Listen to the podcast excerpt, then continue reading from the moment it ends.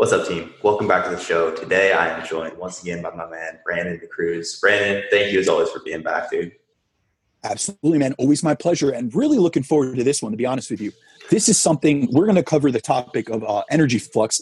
And this is like my hobby horse. This is something that I apply to myself on a daily basis. And I've applied to hundreds of clients. And it's also something that I've spoken in depth to you about. You've seen my presentation at the PSC. Mm-hmm. So I'm extremely excited to be on this podcast and be able to talk about a concept that I think has so much utility and benefit to so many people out in your audience. Absolutely, man. This is such a cool topic. And you, this is something that I've seen a lot more people talking about, but I have to say, you're the first person I've ever heard like discuss this topic and the theories that we're going to get into. I think the first I heard any mention of this was um, Brian Boorstein and Aaron Striker's podcast. I believe it was over a year ago now, where that was like actually the first time I came across you. And I listened to your podcast and this was this is crazy. Like I can't believe people more people aren't talking about this. So this episode is long overdue. I'm excited to get into it.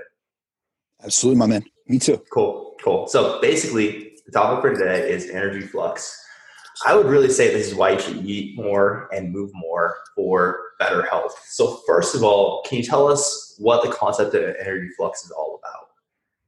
Absolutely. So, um, just broadly speaking, energy flux basically refers to our state of energy turnover in the body. So basically, this concept is the, about the relationship between the amount of energy we consume and how much we expend through all forms of physical activity. So this includes both our intentional exercise, like our training in the gym, but also our daily movement. So it's everything coupled together that encompasses physical uh, activity energy expenditure. And what I try to get people to do is think about it as putting more energy into the system in terms of eating more food and then pulling more energy out through movement, which is why I often simplify it down to this phrase, which is eat more and move more with an emphasis on move more part rather than just eating more and exercising more. And I think there's, we need to make a differentiation between the two because, like you said, I was one of the first person you heard speak about this. But since that time, I've seen a lot of people put it into practice, but they don't really understand the concept. They haven't looked into the research. And honestly, I've been utilizing this since like 2015, 2016, where it was rough. It was a rough interpretation of what I was doing. And I really refined it around 2017.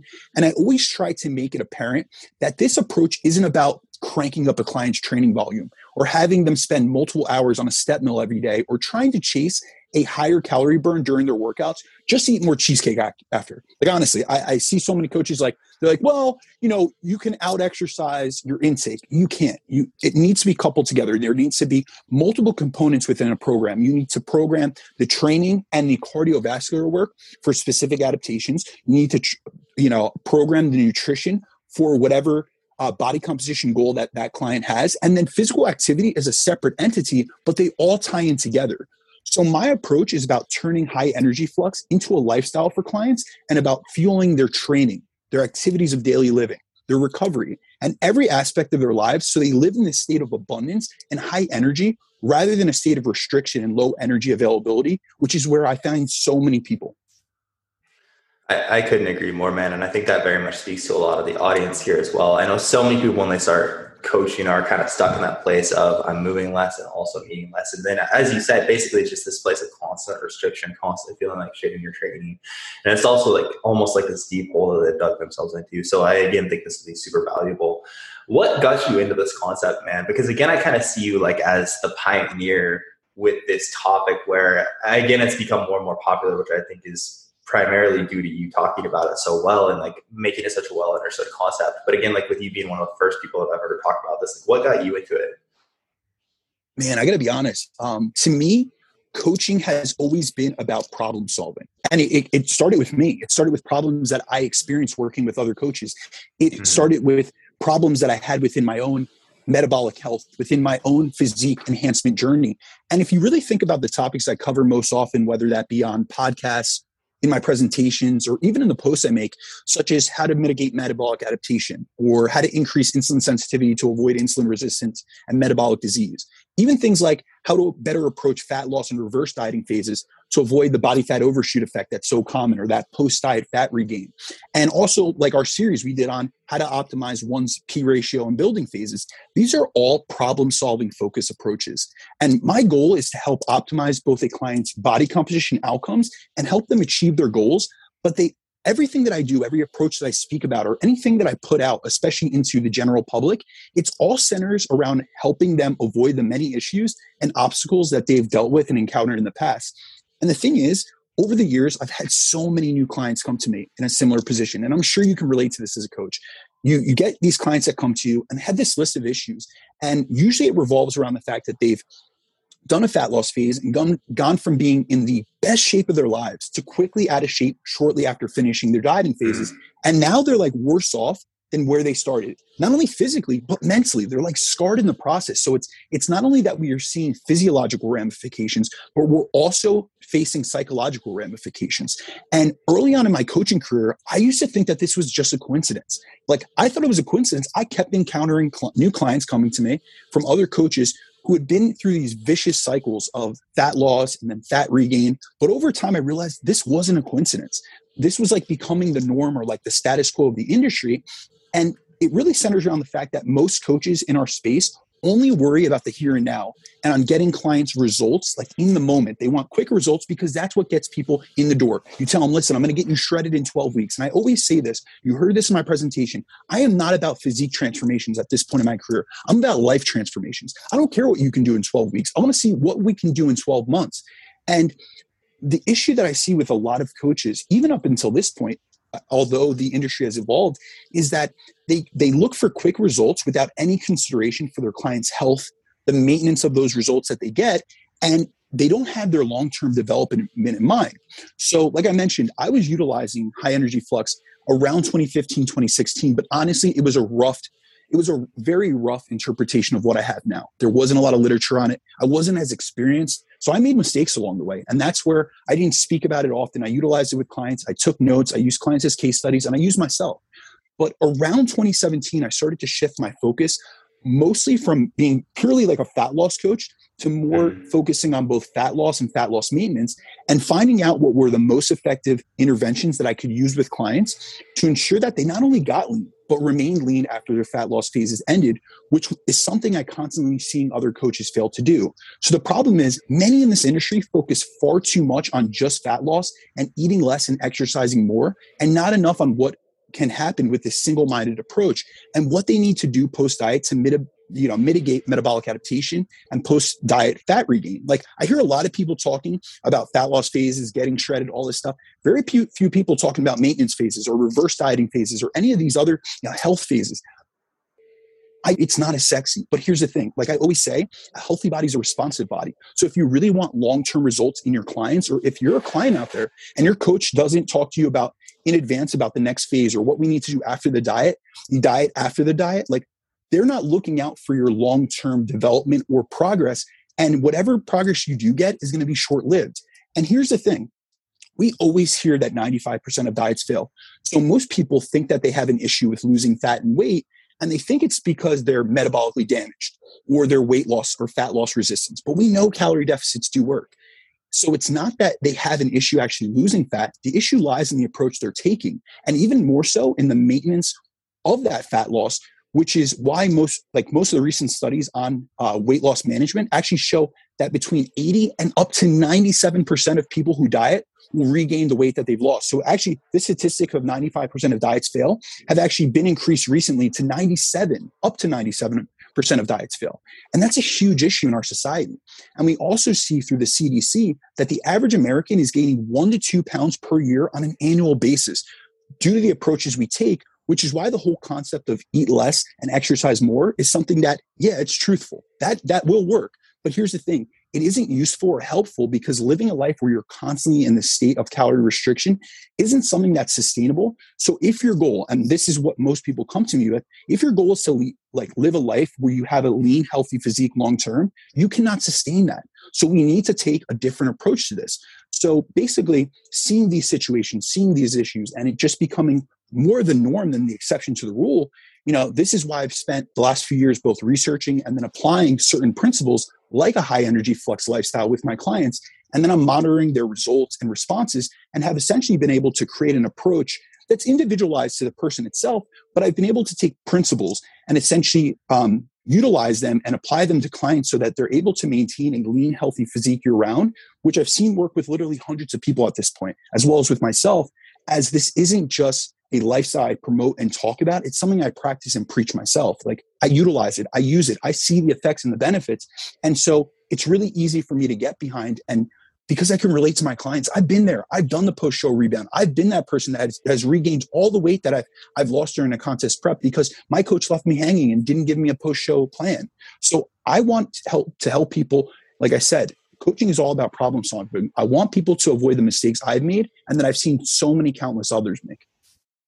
Absolutely. I love where you're coming from there, man, with starting out, like creating these frameworks and these methods to really solve a pervasive problem in the industry. And I think any coaches listening can speak to this. Like, no one hops on board coaching with, like, yeah, I've never tried dieting before. Um, I've never like tried to lose fat before. It's almost always like, man, I've had five, ten diets and like they've worked, but I've gained weight back or they didn't work as well as I wanted. But I, I think this is such an important frame to approach this with with again like it's not just about that quick fix but also like turning this into a sustainable lifestyle in the long term. So within this are there different states of energy flux that we can be in?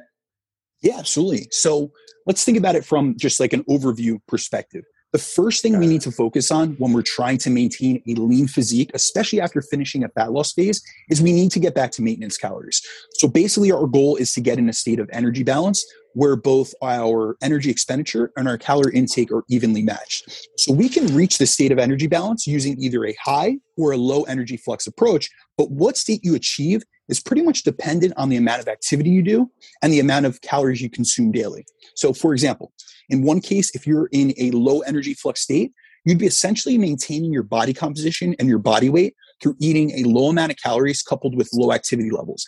And this is honestly the situation I encounter most people when they come to me, you know, especially if they've just finished a fat loss phase. Most have been using, like I said, this standard eat less, you know, exercise more approach. So as their calorie intake has gotten lower, their total daily energy expenditure or the amount of calories that they burn per day has dropped. And with that, their metabolic rate has slowed down as well. And this is all encompassed by what we see in metabolic adaptation. Then from there, we see that their NEAT levels have dropped significantly. So they were eating less, exercising more, but now what they're really doing is eating less, moving less. And so as a result of dieting, they're basically in this low flux state where they've been putting less energy in the form of food and getting less energy expenditure out as a result of that eating less and thus moving less. So this is what I like to refer to as a restriction based model of maintenance, meaning if you try to stay lean, you can do that if you try to stay lean using this approach, you're going to have to restrict calories long term to do so. Now, on the other hand, we have the high energy flux approach, which is my preference. And in a high energy flux approach, you'd be maintaining your weight through eating more and being more physically active, which allows us to increase your calorie intake much higher than it would be if we stayed in this low energy flux approach, as the increase in your physical activity is keeping you in energy balance at, you know, so you're able to stay lean, eating a much higher level of maintenance calories. So being in an high energy flux is what I refer to as more of a abundance based model of maintenance, meaning you put more energy into fueling your body and your body burns more calories as a result. So it's not as stringent, it's not as strict with its calorie expenditure. And so being, you know, the biggest difference between whether you're in low or high energy flux is how active you are and how many calories you're eating to match your level of activity.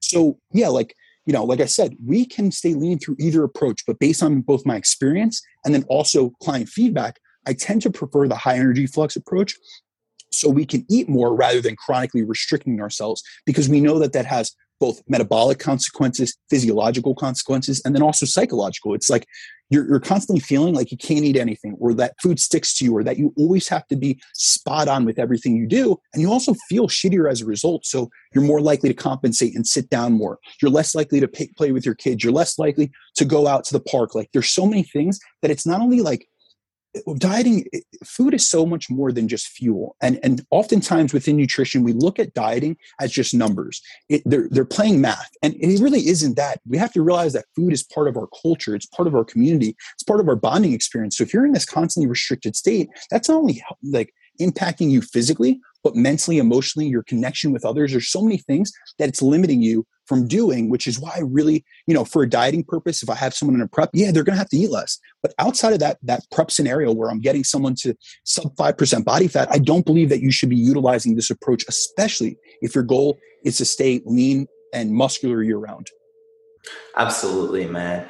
And it, so basically, it sounds like here when we're talking about these energy states or these different states of energy flux, we're looking at okay, to maintain, we need to match the energy coming in to the energy going out, right? But again, we mm-hmm. can be on these two different sides of the spectrum. We could be on kind of this move less, eat less side, or we could be on this move more, eat more side, right?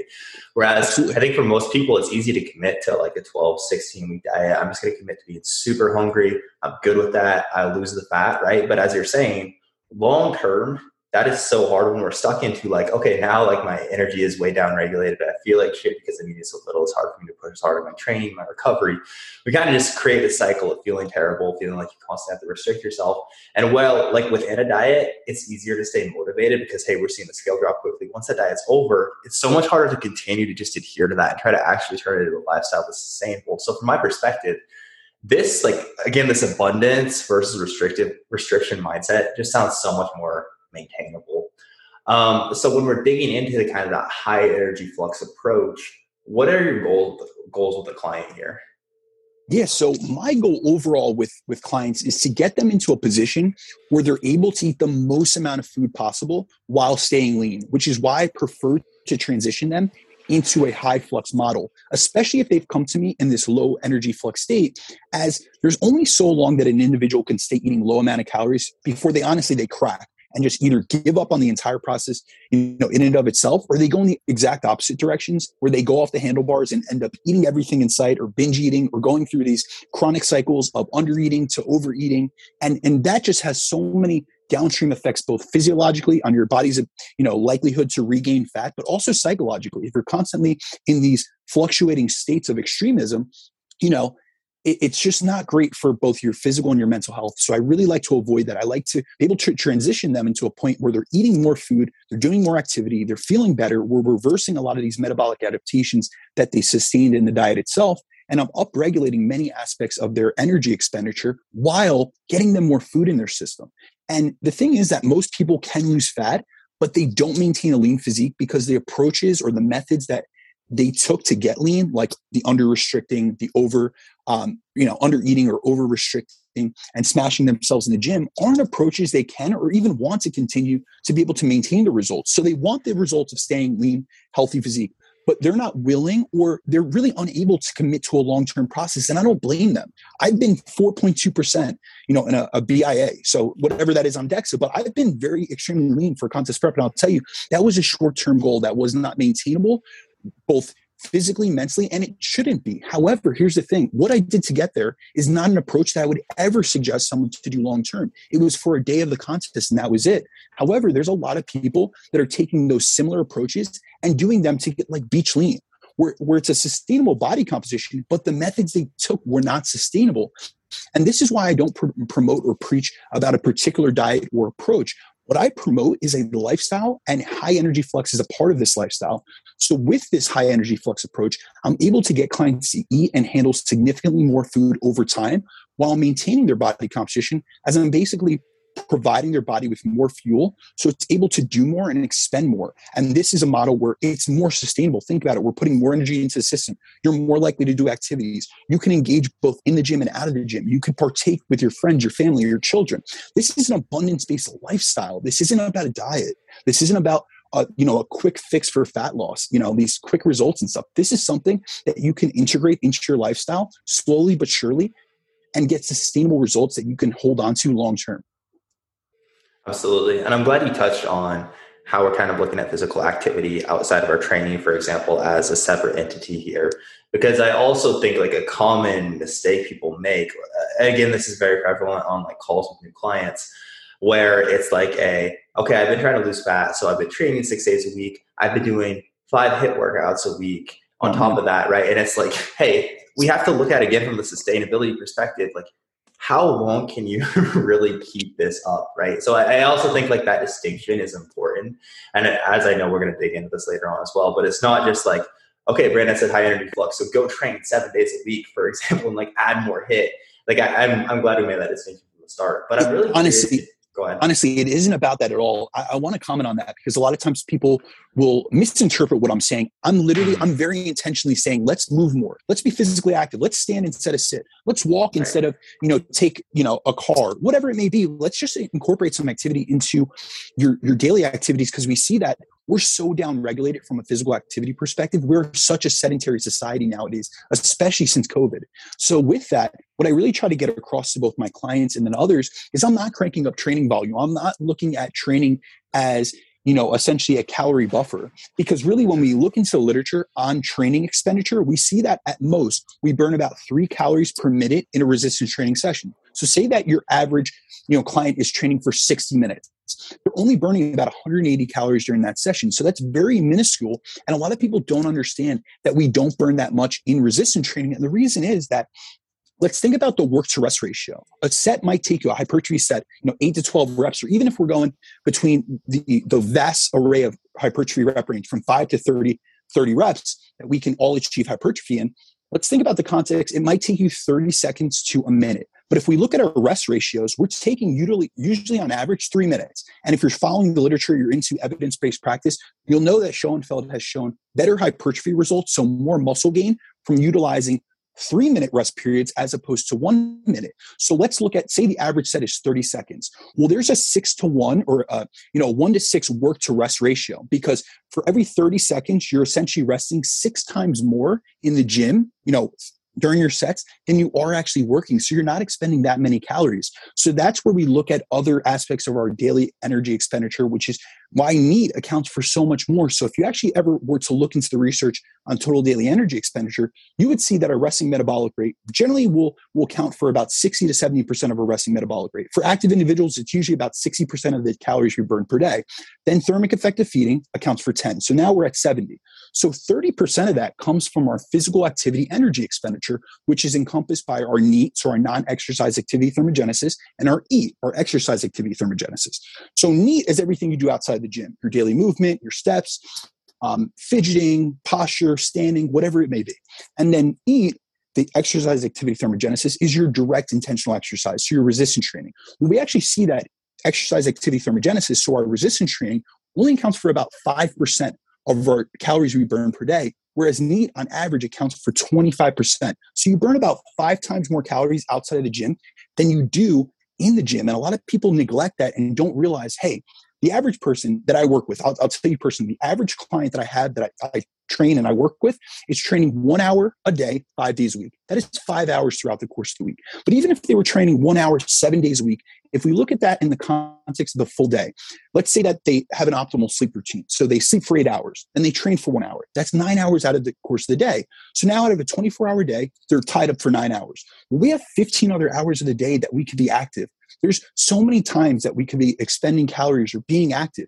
But a lot of people only look at activity and, you know, their their opportunity for burning calories or being, you know, active as being in the gym. And it's only one 15th of the time that you really could be active and, and really benefiting your health and your body composition by being a little bit more active, standing instead of sitting, taking the stairs instead of the elevator. You know, things like that. These are easy things to incorporate into your daily lifestyle and really move the needle in terms of improving your body composition, maintaining leanness, being able to eat more food, and so many other benefits. Absolutely, man. And I know I talk to a lot of people coming from like an Orangetheory fitness or even a CrossFit background where it's and CrossFit is like less so, but still like their goal with that is like, hey, I feel like I'm crushing myself, I'm sweating a lot, I'm breathing hard, I'm burning a good amount of calories. But even with that, again, it's like, hey, this is 30 to 60 minutes of your day at most, right? like we have to look at what we're doing those other 14, 15 hours of the day as well, because those are probably going to make a lot more difference. So let's kind of dig into the benefits of this high energy flux lifestyle. I'd like to split this up into a couple categories, but first, as I think this is typically the most important factor, let's start by talking about the adherence benefits you see with clients.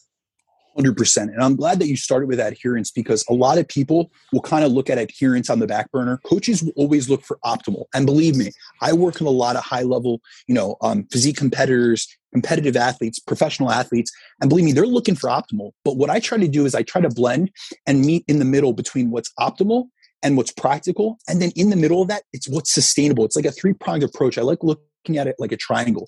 And with adherence, if someone can't be adherent and consistent to the program that you you give them and that you create for them it doesn't matter. It could be the most optimal program on paper but if they're not consistently implementing and executing on it it does nothing for us.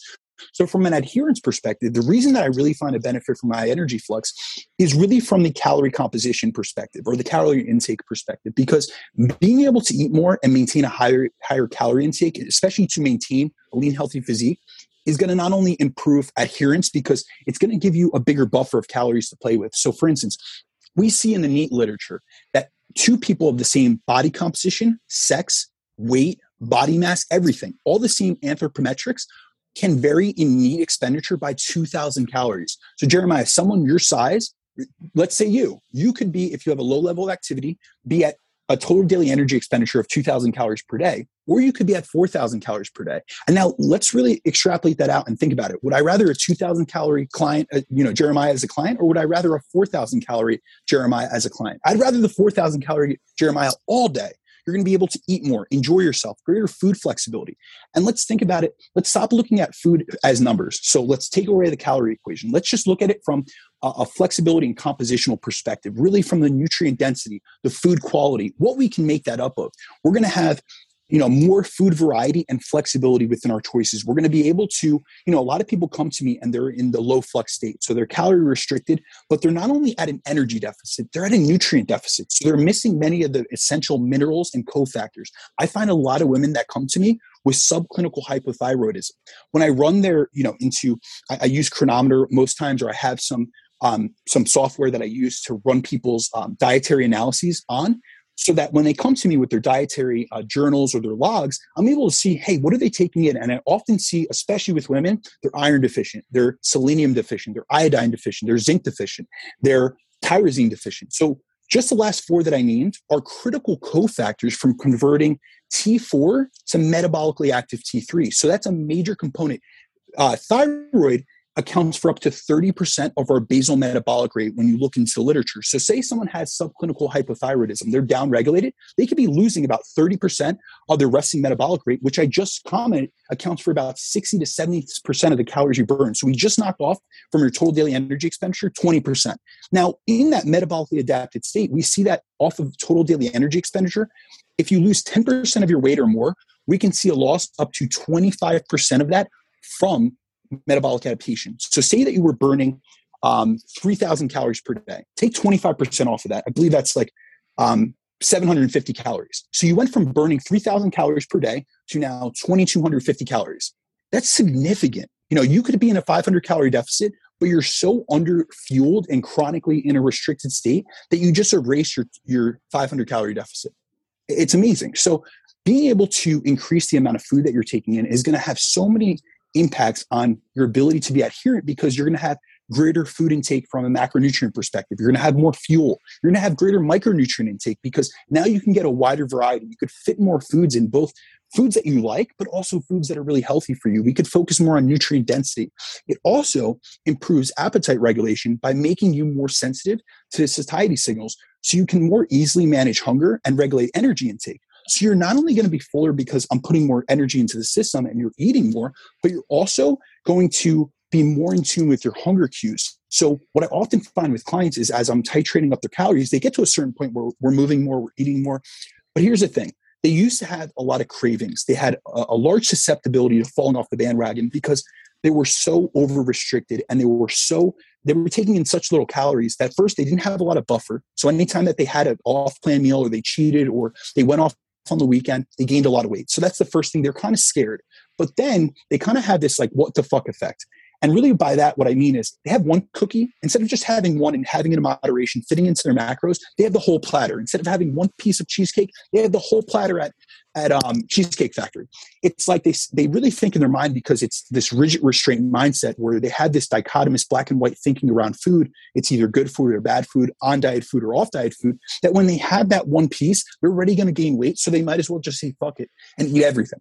So this is not only about adherence, but I'm also improving people's relationships with food because I'll tell you, I came from an eating disorder background.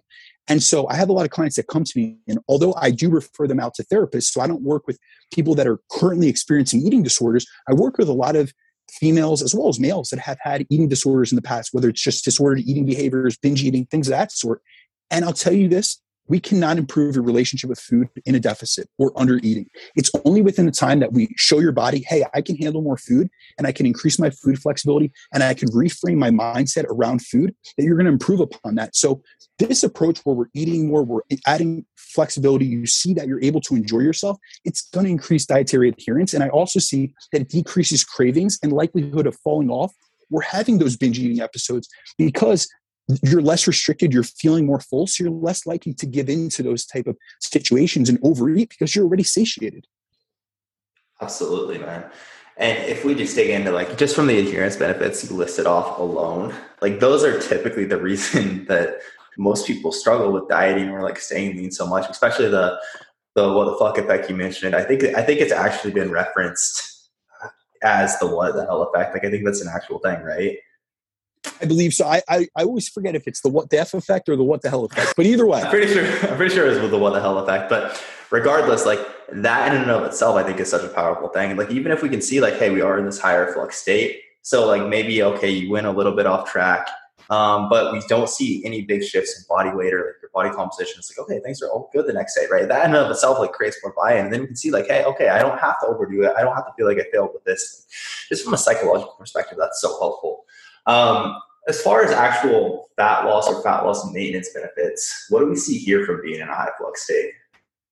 Absolutely. So, in terms of both of those entities, we see that maintaining high levels of physical activity have been shown to be one of the key predictors of both fat loss success within the diet itself, but also of fat loss maintenance. So, there was actually a recent study that I was reading recently. Uh, it was done by Martin in 2019, where they looked at aerobic activity, so movement, they were doing steps actually, and how it impacted uh, the, the subject's body weight and body fat levels without controlling their diet. So this was just an exercise intervention. They did not do anything to their diet. They did track their diet. However, there was no uh, deficit induced. It was just about increasing aerobic activity. And they utilized different groups in terms of their activity levels, what they started at and what they finished at. But those in the low activity group were really sedentary. And they were averaging around 6,500 steps per day, I believe, at the start of the study. And they found that by increasing their, their steps just 2,000 per day, they were able to increase their calorie intake by an average of 100 to 120 calories per day. So they ate more. And they also either lost body fat or completely stayed weight stable throughout the course of a six month study. So these people picked up, you know, you know, seven to eight, 900 calories per week where they were able to eat more and either lost body fat or they stayed weight stable and there was no control over their diet. So this was all, you know, they were monitoring their intake and their expenditure. And it was literally just through the addition of 2000 steps. Honestly, guys, go outside, take 10, 2000 steps. It takes you about 10 or 11 minutes. I mean, it's, it's extremely easy to hit. Like it's so easy to implement. And this just shows the benefit that that alone can have. And this was going from a very low level of activity to we're talking eight to 9,000 steps per day, which is still very easy for anyone to hit. And also, we see from data from the National Weight Control Registry is probably the best piece of, of clinical data that we have on people that are not only have lost weight but also are successful that one of the most common traits among those who have been successful in losing weight and keeping it off for at least a year is that they engage in high amounts of physical activity. And those within this group when they've tracked like their physical activity levels and all their habits they see that for those who have lost at least 30 pounds and kept it off for a year or more, they average 2,500 calories burned through physical activity per week, which comes out to a little over 12,000 steps per day. And these are people that have lost significant weight loss. We're, 30, we're talking 30 plus pounds. But in that registry, if you look, I believe the average is like 65 to 66 pounds on average. And they've maintained that much weight loss doing 12,000 steps per day. So it's it's amazing, amazing what physical activity can do, not only from an appetite regulation perspective, but also from keeping fat off, which is the biggest problem that we have. Absolutely, and again, kind of that kind of reiterates the point from the study you mentioned earlier, where they showed a 2,000 calorie difference between like similarly sized individuals just based on exercise activity outside of your training, right? Which is truly mm-hmm. such a crazy thing. Because if I'm correct, I believe in that study, most, because I think when people look at metabolism and calories burned, they mostly focus on calories burned through exercise and then BMR. And a lot of people think my BMR is like quote unquote broken, and maybe that's the reason why. But if I'm correct, it seemed that in that study, most people's BMRs fell in a pretty similar range. But again, it was just this massive variance in the calories burned through NEAT that was making such a big difference in body composition.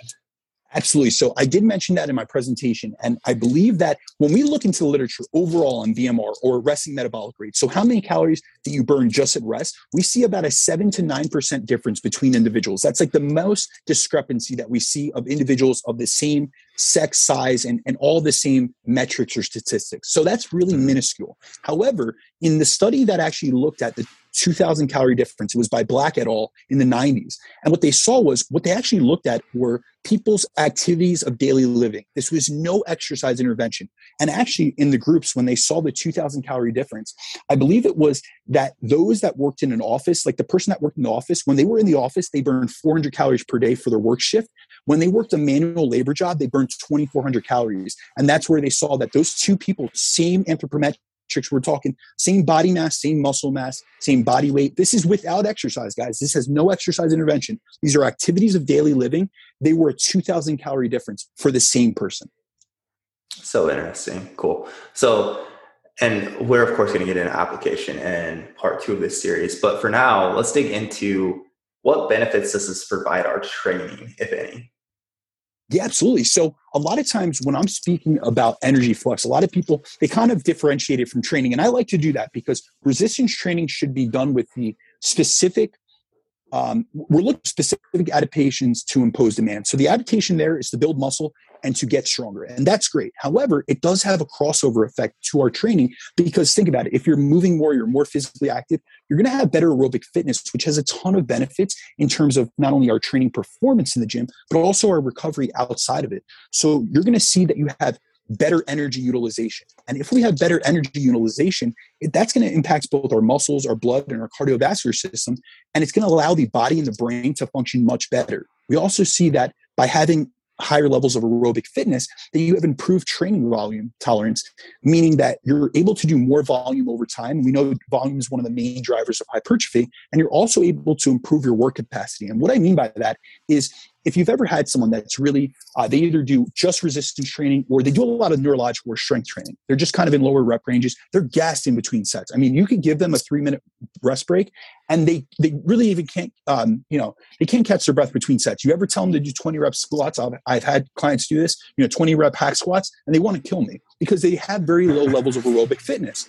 And what we often forget within resistance training is yes resistance training is an aerobic, anaerobic activity. So, like on our nutrient uh, timing podcast, I spoke about how anaerobic activities they rely on glucose. They're, they go through anaerobic glycolysis, so they burn glycogen for energy. However, during our rest periods, that's an aerobic activity. That's when you're catching your breath. So it relies off oxygen and it re- relies off aerobic metabolism. So we need to have a good aerobic base to be able to recover more adequately in between sets. So, by improving our aerobic fitness through energy flux, you're going to have better recovery both in between your sets and then also your workouts. And we also have to think about it from that's from like the moving side of things, but also we're putting more energy into the system. We're increasing calories. So, with that increase in calories, you're going to be able to have better recovery capacity. You're also moving more throughout the day. So, you're going to increase your amount of blood flow, which is going to help with increasing nutrient delivery and also that helps with decreasing DOMS and soreness. We also see that we have increased cardiovascular fitness, which increases our ability to do more outside of the gym. And with that, we see increases in both mitochondrial density and capillary density. So when I talk about mitochondrial density, that's not really something we're getting in weight training. But with that, we're going to be able to increase the energy producing elements of the muscle cells, which increases the amount of ATP or energy that we can generate for a given bout of effort. And then with capillary densities, um, the more capillaries we have, which are these little uh, microscopic, um, you know, cells in our muscles, the more capillaries we have, the more oxygen we can have available to our muscles. So we're going to be able to buffer more lactate. We're going to be able to buffer more hydrogen ions. We're going to have, even if you went into a metabolic phase, having better aerobic fitness is really going to benefit you within that phase because you're going to be less gassed. Absolutely, man. Basically, like for the listeners, the aerobic system drives recovery from anaerobic bouts, right? This is going to help us recover 100%. quicker between sets. This is going to help us get quicker recovery as a whole. I definitely want to dive into the health benefits of this as well because I imagine like as we build our aerobic system, as we pre- increase our aerobic capacity, and the aerobic system gets stronger, right? Like we're going to be able to get into a parasympathetic state quicker. Like as a whole, we're just going to be able to recover and deal with stress better as well. So I'm interested, especially because I know health is a big focus for you, kind of what the health and metabolic benefits here are. Absolutely. You know that health is a major priority to me. Like I always say, a healthy body is a responsive body. But let's touch on like the autonomic nervous system. We have to realize we have two branches of our autonomic nervous system. We have our sympathetic system. That is our fight or flight. That's when we have stress, we release catecholamines like cortisol, epinephrine, norepinephrine, or adrenaline or noradrenaline, as some people refer to them. And those are stress hormones. They're trying to liberate energy, but they're also breaking down tissue. They are catabolic processes. So when we're training, especially with weights, that's a, sympathetic activity. It's driving stress, and stress during those moments is great. But after you're out of the gym, you need to turn that off and you need to get into a parasympathetic state. And in order to increase parasympathetic nervous system activation, doing things like walks, doing things that promote parasympathetic nervous activation is going to be driven by the aerobic system. So it drives, you know, our parasympathetic system is our rest and digest state.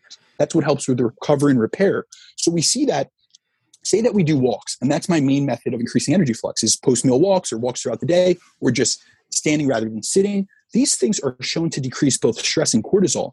And actually if we look at if we look at exercise literature walking is one of the only activities that's actually a physical activity that lowers cortisol while simultaneously increasing insulin sensitivity. So you're going to increase metabolic flexibility in the process. And this is going to help with your stress management. So you're able to get outside. And, and often what I do is I like my clients to start their day with a daily walk outdoors. I want them to get some fresh air. I want them to set up their sleep wake cycles. We're going to get some um, light exposure. So they're going to have some vitamin D production. They're also going to set up their, their sleep wake cycles in terms of their circadian alignment and circadian rhythms. Um, they're going to have this greenhouse effect, especially if they go out in nature. That's been shown. If you, they, they show in literature that looks at walking groups and they even with individuals but especially with walking groups that go out into they do comparisons between doing walks at say a gym or like a park that has no shrubbery no green and and then putting people into nature. So going on a trail or going outside. And they see that in those groups that go and there's a greenhouse effect terms like there's trees or there's something for you to look at that it actually not only decreases cortisol substantially more but it also has links to lowering the symptoms of depression and anxiety. So you're getting you know a psychological benefit as well. Then from more like a metabolic health perspective because that's you know i'm very passionate about that is we see improved metabolic health as you know, when you're increasing activity, it allows you to have better insulin sensitivity and it also helps with the partitioning of nutrients. Because think about it, every time we move, even just our legs, we're going on a walk, or or say you're doing like sometimes I'll have people do like a couple push-ups before meals, increasing energy flux in that capacity. We're seeing that anytime you contract muscle, you activate GLUT4 translocation. And GLUT4 translocation is something that when you do it through muscular contractions, it can account for between 70 to 80% of glucose disposal meaning we don't need insulin to do that. Our muscles can help to drive glucose and nutrients into the muscle cell without the presence of insulin. Now, insulin is not something to be um, demonized. However, if we can get more glucose into our muscles without using insulin, that means we're going to have lower fasted insulin levels. That means we're going to be less likely to suffer from things like insulin resistance and metabolic syndrome. We also see that it improves metabolic flexibility, like I mentioned before about the parasympathetic nervous system activation. And why this is important is metabolic flexibility refers to our ability to switch between using carbs or fats as a fuel source, which is dependent on the intensity of activity we're doing. So if we're increasing energy flux through daily walks, we're getting better at oxidizing and burning fats for energy since it's a lower intensity aerobic activity. Now, here's the thing if you actually look into the literature on um, respiration rate as well as oxidation of different nutrients, most people in our society are better at burning carbs and fats because, in general, most people in, in, today's society are eating, even those that are sedentary, 300 grams of carbs plus per day. So they're eating a higher carb diet. So you're going to oxidize, you're going to burn more of what you eat. However, a lot of people have issues tapping into fat because they're just not aerobically fit enough so even when they do low levels of activity, it's high intensity for them. So anytime your body perceives any amount of activity as high intensity, it switches to anaerobic glycolysis or it switches to like the anaerobic system. So when you get more fit and now you're able to do lower intensity activities in an aerobic state, you're going to be able to burn more fat as fuel. So when you go into a fat loss phase or when you need to switch off, or, you know, we have to consider that fat is our main fuel source for most of the day. Our resting metabolic rate is almost entirely run off fats because think about it. What we do at rest, you know, we're sleeping, all those things are oxidizing body fat as an energy source. So you want to be able to switch between both based on what you're doing. When you're in the gym and you're weight training, we want to be able to use uh, utilize carbs better. So having increased sen- insulin sensitivity through this energy flux lifestyle is going to let you tap into glycogen better and utilize it more efficiently. However, when you're not in the gym, you shouldn't be using carbs. You shouldn't be depleting muscle glycogen just to, you know, walk to the store. You know I mean, you want to be able to use fat. So it, it's all about these multi-pronged benefits. And then also just movement in general has been shown to have many effects on brain health, um, on cognition. It helps with memory retention. So actually, if you were to take a podcast or you were to take an audiobook and actually listen to it during low levels of movement, you would retain those information better. And I'll tell you personally, most of the studying that I do, it's during walks and I retain things quite, quite well. So, and then from just like a last aspect, this is something I'm really big on with clients. And Jeremiah, you've done a mentorship under me, so you know this. I'm very big on tracking biomarkers. And so I'm looking at fasted blood glucose, you know, blood pressure and resting heart rate. And we see an improvement in all of those things utilizing a high energy flux approach. Absolutely. So a common argument I hear against things like this is, all right, well, I already lift, I already resistance train. I'm probably getting most of the benefits. I don't think I need to focus on much like aerobic activity outside of that. What are your thoughts on that? Man, this is something that initially, years ago, when I first started to utilize this approach, I had a lot of clients because remember, especially a couple years ago, I, I kind of lean towards more physique competitors. So a lot of those guys, mm. in their mind, they thought they were really active because they trained 60, 90 minutes per day. Now it's really hard to convince people that in, you know, when someone has a, a belief system, it's really hard to get them to see otherwise. So I sent them literature or I would send them my experience and and that wasn't enough so really it took until a couple years ago when literature started coming out on something called exercise resistance for them to realize and, and i sent these them these studies and i explained it to them but increasing physical activity is something that i encourage all my clients to do even those who train hard as i find many don't realize the actual negative effects that not being active enough outside of the gym can have on their response to training. So this is really this uh, i'm going to go through a study but it was a landmark. It was really important because not only was i telling them listen being an you're, you're not as active as you think you are despite training but also now it's it's actually limiting your gains in the gym and, and that's really where it kind of flipped the switch where it wasn't just like hey you're not as active as you think but it's actually holding you back. So now increasing energy flux increasing movement is actually going to benefit you. So what we have to realize is that both our time spent training and then our time spent being sedentary send separate signals to our body and have different effects on our health which cannot be made up by just lifting alone. So just lifting in and of itself cannot make up for sedentary activity.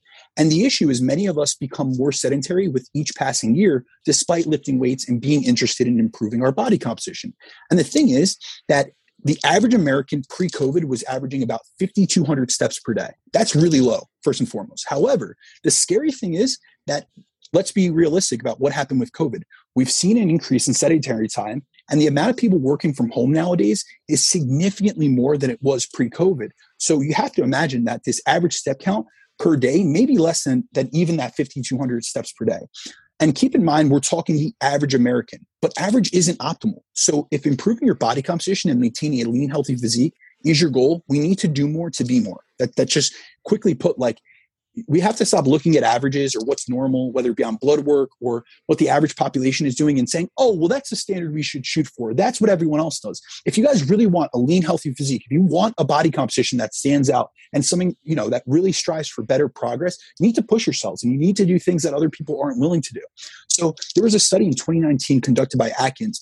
And basically what they did was they looked at how low levels of activity induce what's called exercise resistance. So essentially, they were looking at does being sedentary actually cause you to be resistant to the metabolic health effects of training? So what they did was they took active individuals and they put them in this four day trial where they maintained a high level of sedentariness. So what they did was they pretty much mimicked what someone would be doing if they were in an office scenario. So they took active individuals and instead of them having do, doing their daily activities, because these were people that didn't work office jobs and stuff, what they did was they put them into an office as they would and, and pretty much did the same amount of activity that the average person does. So, like I said, the average person hits about 5,200 steps per day. And so they split them up into two groups. And there was one group that just did the sedentary time, they worked in the office all day. And then the other group did the sedentary time. And then every night they would do one hour of intense, vigorous exercise. And so that was kind of to mimic what the average person is doing, or most people, you know, like our lifestyle clients. They work in an office all day, they're sedentary, and then they do one hour of intense exercise at night.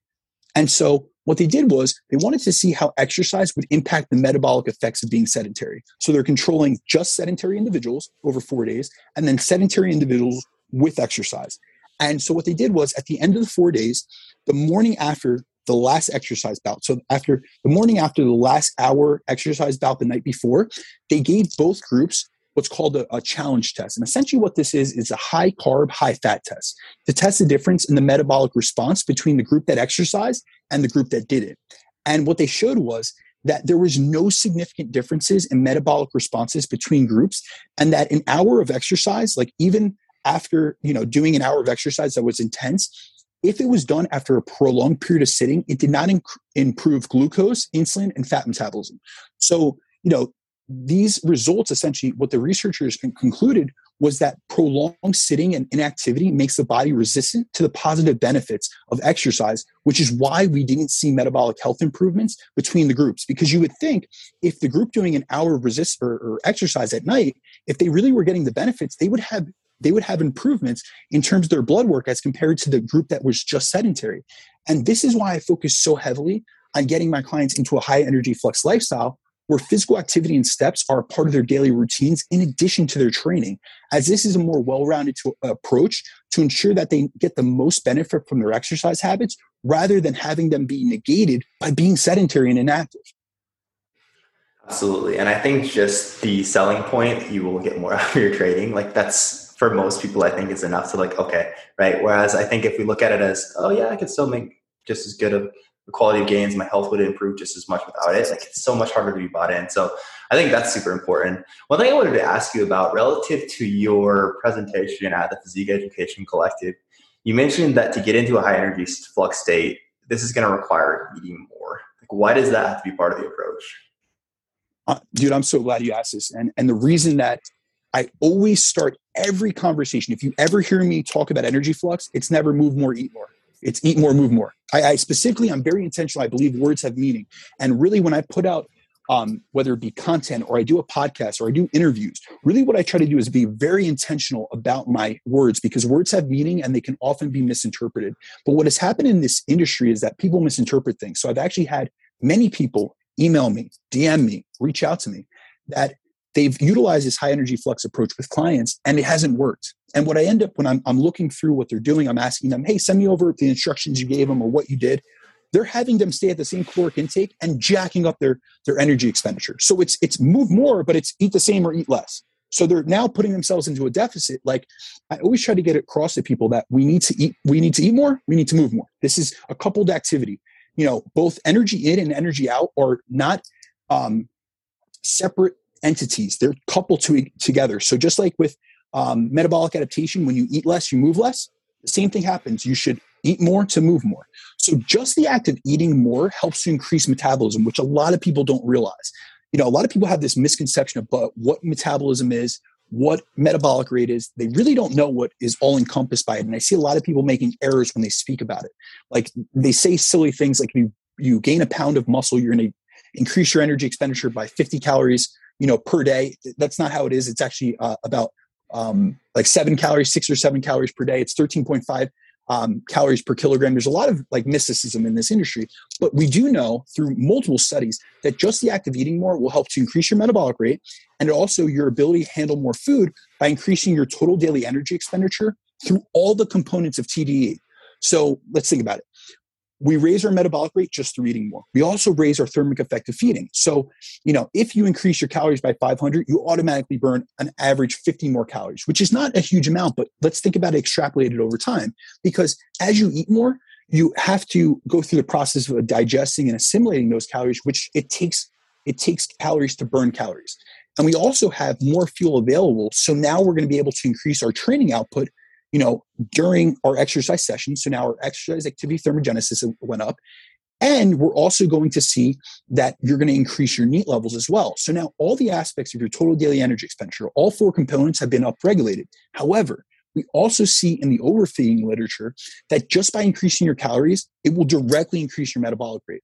So, one of my favorite studies, I'm very big into overfeeding studies because uh, I have a, a, highly adaptive metabolism. And you know, I speak on metabolic adaptation often, but a lot of people only focus on the dieting aspect. They only focus on, on the down. But I'm always thinking about these are two sides of the equation. We need to know what happens when we underfeed, and we need to know what happens when we overfeed. So, there was a, a study conducted by Harris et al., and I believe it, it was in 2006 And it was an overfeeding study where they took lean and healthy individuals, but here's the caveat they were sedentary. So they were lean and healthy, but they were sedentary subjects and had them eat at maintenance calories for two weeks to essentially stabilize their intake and body weight. And they found exactly what their maintenance calories were. This was a metabolic ward chamber. So this was like the most highly controlled study you could have.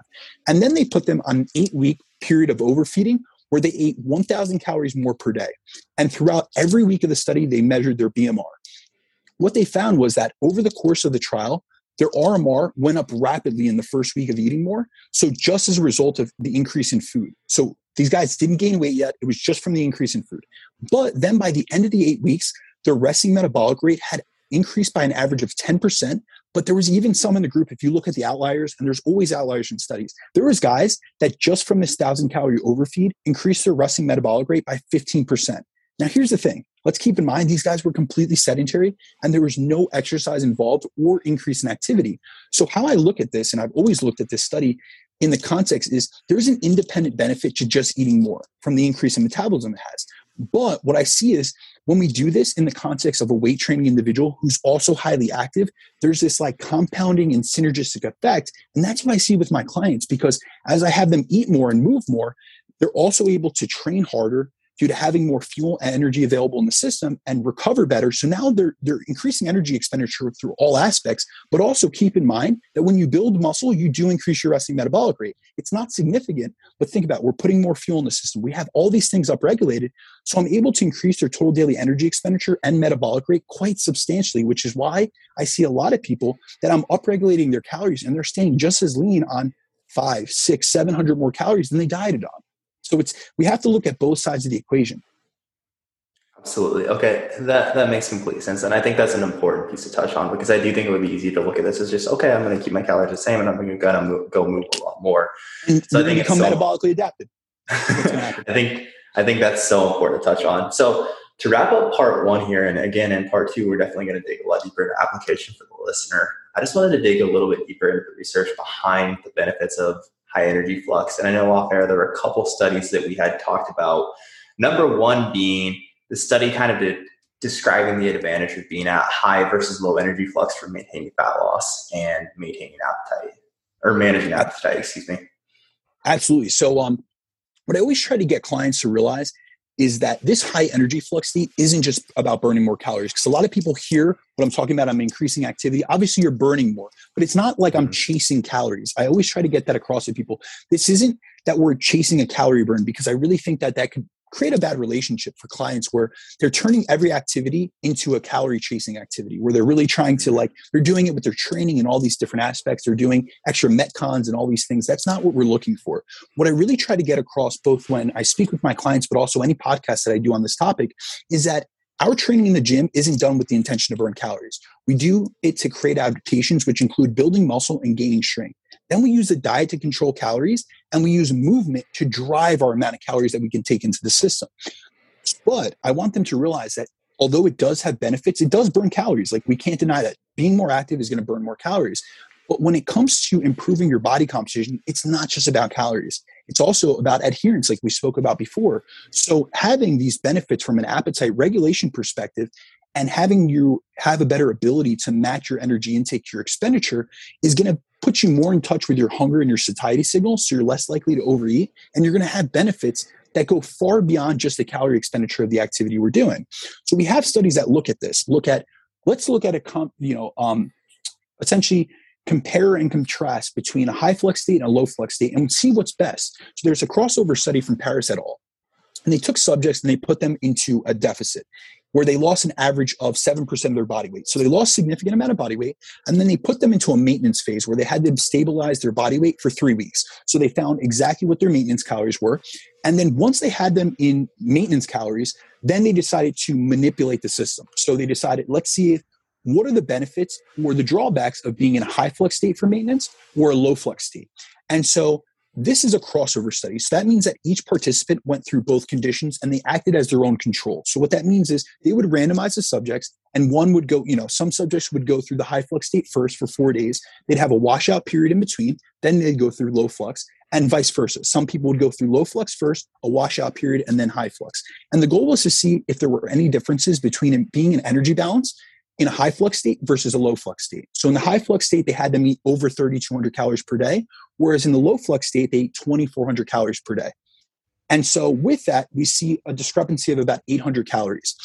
And their body weight remained the same in both conditions. So they were at energy balance. They made sure they monitored them daily throughout the thing or throughout the trial and they also measured their metabolic markers and subjective hunger in both the high flux and the low flux state. And what they had them do is when they were in a high flux state, they had them do about 500 calories of physical activity. So keep in mind, they were eating more than 800 calories more than in the low flux state, but they were only burning 500 calories. So it kept them in energy balance because they were doing all like the doubly labeled water and stuff, but it wasn't like they were doing a crazy amount more of activity, but it was enough to keep them weight stable because they're monitoring their body weight daily. So just keep that in mind. What they found was that every single subject, now this is like an abnormality because we usually don't see 100% on any study that we do, but every subject reported that they had both less hunger and a greater sense of fullness in the high flux state despite doing more exercise and still but they still remained in that state of energy balance. So they were still at maintenance but they were doing a lot more exercise. And when they were in a high flux state they also measured their resting metabolic rate and saw that it was higher. And so every participant noted that they were more satisfied as well as had better benefits in a high flux state. And they maintained their weight in that same state and they were able to eat 800 calories more per day. So just doing higher levels of physical activity increased fullness, increased satiety, and then also allowed them to live more of a life of abundance and you know still stay weight stable. It wasn't like they saw this big increase in the scale. So a lot of people they fear eating more, but if you're just physically active, you're going to buffer that out. And so we also see in countless other studies that higher levels of physical activity result in better regulation of hunger and satiety as being active provides you with a better satiety response post meal. So you feel fuller after eating a meal, which lowers that likelihood of overeating. So you're going to be able to stay more adherent. And this is super helpful, especially when you're trying to stay at maintenance and you're trying to maintain a lean, healthy physique, because we know that we need to be adherent to maintain our physiques, but also the number one thing that people slip up on a diet is because of hunger. So if we're able to utilize this energy flux approach, manage your appetite, manage your cravings, and have you eating more and being more consistent with the plan, it's going to have you have better body composition outcomes than staying in that low flux state. And you said in that first study you mentioned that they lost the subjects initially lost 7% of their body weight right? Yes sir. Okay. And that's like this is such a that's super cool. I wasn't actually aware of the study but like that's such a good like if we look at the typical diet process that most people go through it's hey we're probably going to lose about 7 to 10% Absolutely. body weight transition to maintenance and like practice the skill of long-term maintenance right? And again the biggest fear that we're kind of addressing here is regaining post diet so like that in of itself illustrates so well how effective this can be for maintaining that lean body composition post diet. That's super cool. Um, another study you had mentioned, this is the one I was most interested to dig into, was how high energy flux impacts body recomposition. All right. So honestly, this is a study that I was just reading. Um, you know that I do a mentorship, obviously, and so mm-hmm. I was just reading up on studies based around body recomposition, but actually, this isn't even labeled a body recomposition study, to be honest with you. However, the findings are about body recomposition. Okay. So, this is actually a study out of Stu Phillips' lab, which Stu Phillips is like the godfather of protein. So, it was actually a protein study, uh, and it's done by Longland et al. And so I was looking more into body recomposition and I knew about this study and I looked back into it and I was going through the methods and the specifically the exercise section and I noticed that they in like this study involved getting subjects into a higher flux state to lose fat and gain muscle. And so it kind of clicked and I said, let me look into more of the methodologies. A lot of people just read abstracts. That's not me. I'm looking through all these different sections and I take my time and I was able to pick up on something that I don't know if anyone else has covered because this is a study I've, I've really never heard anyone speak about. But essentially, in this study, they took well trained males and trained them hard and had them in the gym six days a week. So these guys were already trained and they really pushed them. They had them doing resistance training, they had them doing uh, circuit training, all these different things. But the researchers also outlined in their wrap uh, like in the wrap up of the findings that in order to prevent sedentary activity during non-exercise times so times they weren't in the gym they specifically gave each guy in the study a pedometer and had them hit a minimum of 10,000 steps per day. But by the end when we looked at the average of all the males in the study they had hit 12,000 steps per day. So again we're seeing 12,000 steps over and over again as like a really good baseline for weight loss and for for fat loss and fat loss maintenance and in the course of this four week study listen to this I actually i'm pulling up the the um, the results just to make sure I'm on point. But they lost around 12 pounds of fat and gained three pounds of muscle, which is a hell of a body recomposition if you think about it, in four weeks. And they also saw that their fast, yeah, their fasted insulin levels were cut in half. So in this study, when I'm looking over all the methods, really when we see it's a protein study, they're utilizing high protein. It was 2.4 grams per day.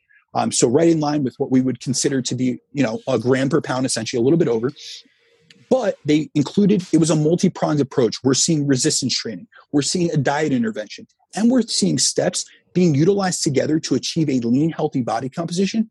And this just shows the utility of taking a higher energy flux approach. It's not just about fat loss. It's not just about, you know, fat loss maintenance. It's about body recomposition. You can build muscle doing this. Like these guys gained a considerable amount of tissue while losing fat and utilizing high energy flux approach. So these things all work together. It's synergistic, and that's what I really try to get across to people. That is an insane body recomp in four weeks. Yes, sir, man. I can send you over the study after this. Absolutely. I'd love to dig into that a little bit more. So the final one you shot over was how energy flux influences body fat levels. Can you dig into that?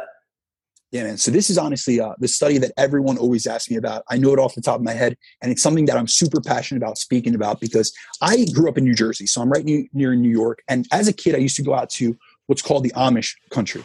And so essentially, uh-huh. this study is is by Bassett et al. It's looking at uh, it was done on an Amish community, and the Amish are essentially an agricultural farming community that don't live by the norms of modern day society. And the reason why this study always sticks out to me is because I used to go visit this place as a kid. So I saw them in real life. I saw their lifestyle. You know, I, I saw what they were doing. And so when I stumbled upon the study, I realized, wow, this makes so much sense.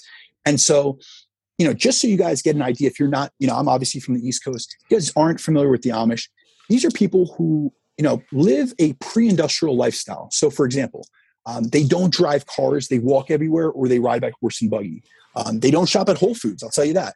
They grow and pick all their own food. They don't watch TV, so they entertain themselves with community activities. They're playing games. Basically, they do all or, or most of their tasks and activities by hand, and they don't rely on the modern day conveniences like cars or dishwashers or washers and dryers. Like they're doing everything by hand, so they live a much more active lifestyle than the average American. And they also tend to work active jobs. So the males in the community are either farmers or woodworkers or construction workers, whereas most of the females are homemakers. But like I've been out to Amish country and you'll see they're in the garden um, they're doing some of the produce. They're picking crops. So they're really highly active. And this study was conducted to look at the relationships between activity levels and metabolic health within this community. So essentially, what they did was they took a 50 50 split of men and women within that community. So they had a very even split in population to look at. And they provided each of them with a pedometer and uh, an activity questionnaire. And when they monitored their, their activity levels and body comp measurements over the course of a week, they found that the males, listen to this, the males had an average body fat percentage of 9.4% with a 0% prevalence of obesity. Now in America, we have a 50 to 70% prevalence of obesity. So like this is, they are the outlier of the outlier. And even the females that aren't as physically active had an average body fat percentage of 25 with a 9% prevalence of obesity. Now, when we look at the average step counts of the Amish, they saw that Monday through Saturday, the males averaged 20,000 steps per day, while the females averaged 15,000 steps per day. And then on Sunday, which is their only day off from work, they averaged 10,000. So we're looking at the males, they're around 17, 18,000. The females around 12, 13,000 on average. Now, if we contrast that with like people in our modern day society, where I told you the average American's hitting 52,000 steps per day, like it's vastly different. And we see this massive difference between we're in an obesogenic environment. We have a lot of people that are gaining that one to two uh, pounds per year. And we have these people in the Amish community living a completely different lifestyle, but getting the benefits. But here's a wild thing though the Amish maintain this level, this low level of body fat and low rate of, rate of obesity with no intentional exercise or dieting. So these these researchers looked at all their activities of daily living. They don't do any intentional exercise. They don't diet. In fact, their diet is is it's whole and mostly unprocessed, but they because they grow all their own food, but they're not calorie counting, they're not watching their macros, and the guys on average eat 3,600 plus calories per day, and the females average 2,000 plus calories per day, and their diet was said to be high in fat and refined sugar. So the level of leanness that they're able to maintain is basically due to their high levels of activity. They're not monitoring their their intake. They're not even worried about calories, but they're the quintessential example of people staying lean and thriving in our obesogenic American environment by just eating more and moving more. And So with that, like it's a great example of people in the real world that really aren't trying to maintain a lean muscular or lean healthy physique, but they're doing so. And we also have to keep in mind that these individuals, if you ever see them in person, they're much smaller than us. So like the average male is like 160 or 170 pounds, maintaining 9.4% body fat, which is pretty shredded on 3,600 calories. And the females are like 120 or 130 pounds, maintaining on over 2,000 calories per day, which even like active individuals would be lucky to be able to maintain on. So it's we have to realize it's a coupling of two things. It's both activity and fuel. And, and so it's this multi-pronged approach where they're living this life of abundance and we could really learn like success leaves clues i'm not saying go out and live in an amish community and, and give up the luxuries of american society or modern day society but i am saying let's take some of the ancestral ways like we were meant to move like ancestrally we evolved to move if we look at the hadza or any of the um, the what you know um, the hunter gatherer tribes they're averaging 15 to 20,000 steps per day. I'm not saying what the average American needs to do that, but if you're averaging 5,200 uh, 5,200 steps per day like the average American, let's get that up. Absolutely. That that study specifically was one that stood out from your presentation at the Physique Education Collective as well. I just like picture just a super shredded Amish you with like a long ass beard and a big straw hat. But um, man, so insightful. And I think this is a very convincing argument for why pushing for this state of high energy flux, especially if you want to just maintain a lean, healthy body composition, is so important. Again, as mentioned, part two of this series, it seems like the listeners have really been enjoying these two part series. So, part two of this series, we're going to dig deeper into application. But for now, any final party thoughts that you wanted to leave the listeners with? Absolutely. As with any podcast that I do, I really always like to say that there is so much individual context to be taken into consideration. And that's why anytime I get on a podcast, I'll speak about research, I'll speak about principles. I'll never prescribe protocols. So I want to also just highlight yes, I'm giving you statistics from the study.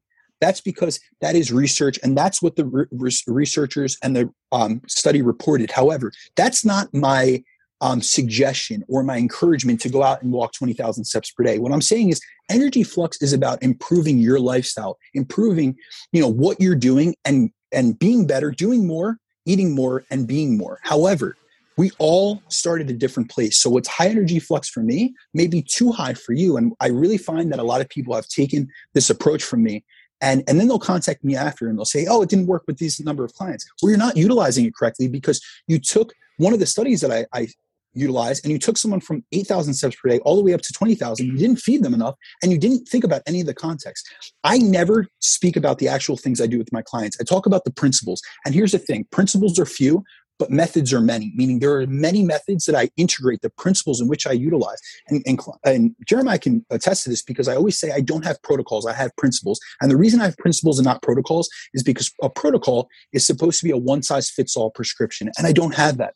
I work, I've worked with over a thousand people at this point, and everything that I do with each individual client is you know designed and it's context dependent on them however i have certain principles that i've seen work and i will um, manipulate or I'll modify them to fit the client itself. But we always have to realize that everyone's an individual and there's so much variability in between people. So what works for one will not work for another. So just, you know, we're going to go into the application next week. I'm going to hit some broad based perspectives, but just keep in mind, this is information. This is to help you guys think more critically, to give you some uh, information and as well as some of the experiences that I've had I've had many clients where I've been able to reverse them on 500, 1,000 more calories than they were eating previously, and they've stayed just as lean. So I have a lot of success stories and I have a lot of data through client case files. However, this is also something that I've been utilizing since 2015. And even in those first few years, I didn't get it right. So, like I said, it wasn't until 2017 where I really started refining these methods. And so it's been five years in the trenches, really utilizing this, not only experimenting on myself, but with hundreds of clients over the years. So just keep that in mind. Take this information, but also realize it's all about individual context. I'm not suggesting you do 12,000 or 15,000 or 20,000. If you're starting and you're that average American, you're the average person out there, you work a home job, you're doing 5,200 steps per day, we see about a 16% decrease in mortality risk from 1,000 for every 1,000 steps that you increase.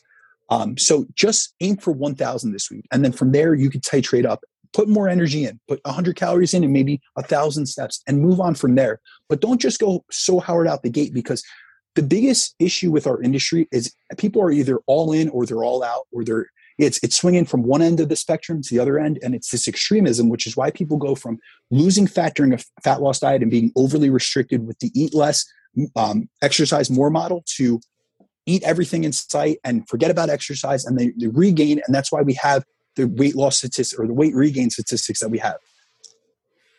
I love it, man. I am so stoked to get dig into part two and really get into the application of all of this. So to wrap it up, we just let the listeners know where they can find you and how if they want to contact you, how they can, how they can go about that. Absolutely, guys. If you have any questions, inquiries, or for coaching, um, feel free to reach out to me on Instagram at Brandon DaCruz underscore or on my email, uh, which is bdacruzfitness at gmail.com. Perfect. And I will have all that linked up in the show notes per usual. As always, man, thank you for being here. To the listeners, part two, as you listen to this, part two should be out within a week. Um, and we'll catch you guys soon.